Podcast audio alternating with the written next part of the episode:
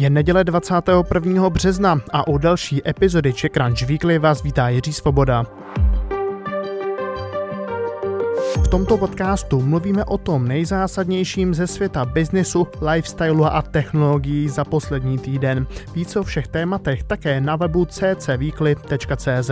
Dnes se dozvíte třeba o obřím tuzemském filantropickém projektu, novém nejhodnotnějším startupu západního světa a kryptoměnovém fenoménu NFT. Partnerem dnešního podcastu jsou ceny SDGs 2021 od Asociace společenské zodpovědnosti. Oceňují projekty, které míří k naplňování cílu udržitelného rozvoje od OSN a nechávají Česko stoupat k lepšímu. Přihlaste svůj projekt na společenská zodpovědnost.cz a získejte cenu v kategoriích biznesu, vzdělávání nebo mladých lídrů.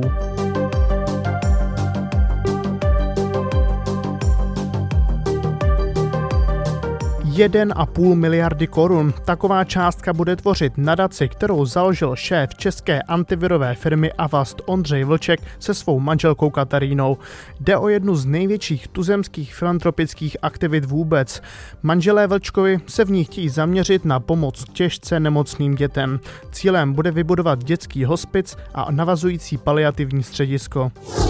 Silicon Valley má nový nejhodnotnější startup. Valuace platební služby Stripe činí už 95 miliard dolarů, tedy zhruba 2 biliony korun. Stalo se tak díky poslednímu investičnímu kolu, ve kterém služba nabrala 600 milionů dolarů. Hodnota Stripeu je tak například větší, než měl před vstupem na burzu Facebook nebo Uber.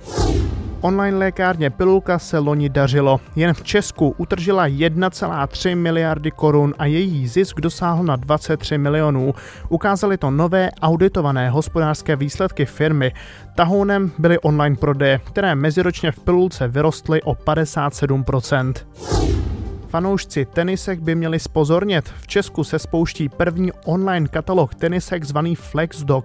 Stojí za ním populární food shop a chce všem fanouškům kvalitních tenisek zjednodušit nákup oblíbených modelů. Na jedno místo chce schromáždit resellery i obchody. Žluté koloběžky a skútry už v ulicích Prahy neuvidíte. Tuzemský startup Revolt se stahuje z hlavního města poté, co se mu nepodařilo nastavit s magistrátem vhodnou spolupráci. S mikromobilitou to zkusí proto v Brně, Kopřivnici, Jičíně a Příboru.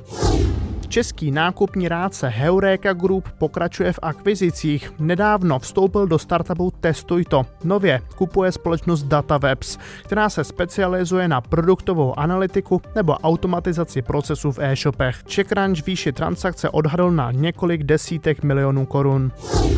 Zboží za téměř 11 miliard eur. Tolik loni prodal německý módní obr Zalando. Od léta 2018 působí také v Česku a meziročně vyrostl o 23%. Pomalu dobývá evropský trh s módou a ještě letos zamíří do šesti dalších zemí, včetně Pobaltí a Slovenska.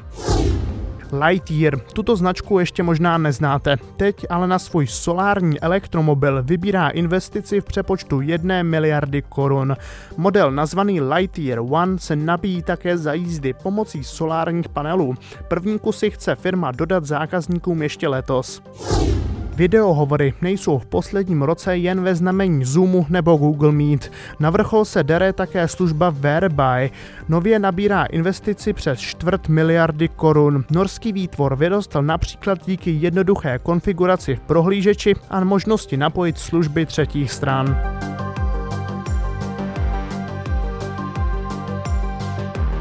Vybíráme taky téma, které tento týden hýbalo investičním světem, NFT. Tato tři písmena asi zaznamenal každý příznivce kryptoměn a blockchainu. Jedná se o nový fenomén a zároveň investiční příležitost v digitálním světě. NFT je zkrátka pro Non-Fungible Token, tedy jakousi nezaměnitelnou digitální identitu. Výsledek si můžete představit třeba jako digitalizovaný sběratelský artikl. Na tématu v Čekranči pracoval editor Filip Houska. Ahoj Filipe. Ahoj Jirko. Pojďme si možná na začátek říct, k čemu bys NFT přirovnal, jak si ten výsledek vlastně můžeme představit. Vzhledem k tomu, že NFT je vlastně založeno na nějaké unikátnosti a nezastupitelnosti, tak se dá vlastně celkem dobře přirovnat třeba ke sportovním kartičkám. No, takže pokud jsi někdy sbíral sportovní kartičky, tak víš, že se to jako měnilo, prostě, že někdo měl jednu speciální a vyměnila se za nějakou jinou, taky jako unikátní. No a jako naprosto zásadní u NFT je, že když jednu držíš, tak se žije naprosto jedinečný vlastník. Ty, co být certifikovaný majitel, jsi zapsaný na blockchainu, může jít o obrazy nebo o mění obecně, které má jako aktuálně největší vliv, ale NFT může být třeba hudba, Mohou to být fotky, mohou to být různé texty, využití je jako fakt hodně široký a prakticky všechno, co se dá interpretovat v digitálním světě, může být tím tokenem zaopatřeno. Nifties, jak se jim taky říká, mají několik zajímavých využití a takových use caseů, jak ze světa, tak i z Česka. Tak jaké to jsou? Je to tak, eh, největší mediální zájem vlastně zbudila asi ta digitální koláž od umělce, který si říká Beeple. Ta se přednedávnem prodala za zhruba 69 milionů dolarů, což je naprosto neskutečná suma za čistě digitální dílo. V médiích ale pak dost rezonoval i plakát Banksyho s názvem Morons. Toho potkal fakt zajímavý osud, protože nějaká partička v New Yorku ten originál podpálila, no a pak ho nabídla jako NFT, vlastně jako v čistě digitální formě. No a to se prodalo za v přepočtu 8 milionů korun. Pak když se podíváme do Česka, tak nejviditelnější je samozřejmě Petr Mára, který vlastně na trend NFT nasedl mezi prvními z Čechů. A to hlavně tím, když si zhruba za milion korun koupil právě jedno z těch kryptopunků, tedy z těch jednoduchých pixelovitých avatarů. Ty si ve svém článku napsal, že celý fenomén může mít slibnou budoucnost, tak proč si to myslíš? V první řadě je to jako nový trend, který vychází z kryptosvěta.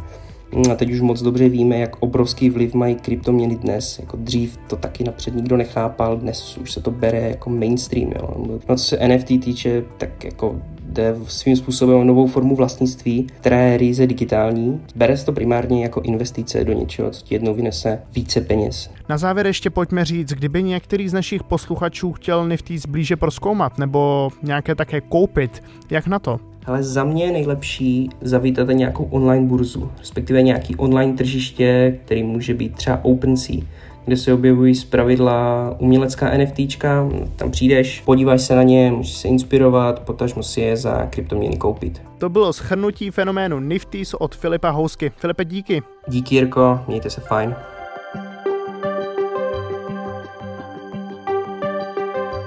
Redaktorka Čekranče Adéla Pavlonová připravila příběh Terezy Vaňkové. Po studiích molekulární biologie zabředla do IT, založila komunitu React Girls a sama se dostala až do Avastu. Přeštěte si také příběh uhersko-brodské čokoládovny Janek. Do pandemie vstupovala v nelehké situaci. Nakonec jí pomohl e-shop, díky kterému vyrostla meziročně o 270%. A ve čtvrtek jsme pořádali také další konferenci Czech Ranch Online. O expanzi do zahraničí mluvili byli třeba zástupci Shipmonku, Product Boardu nebo JNT.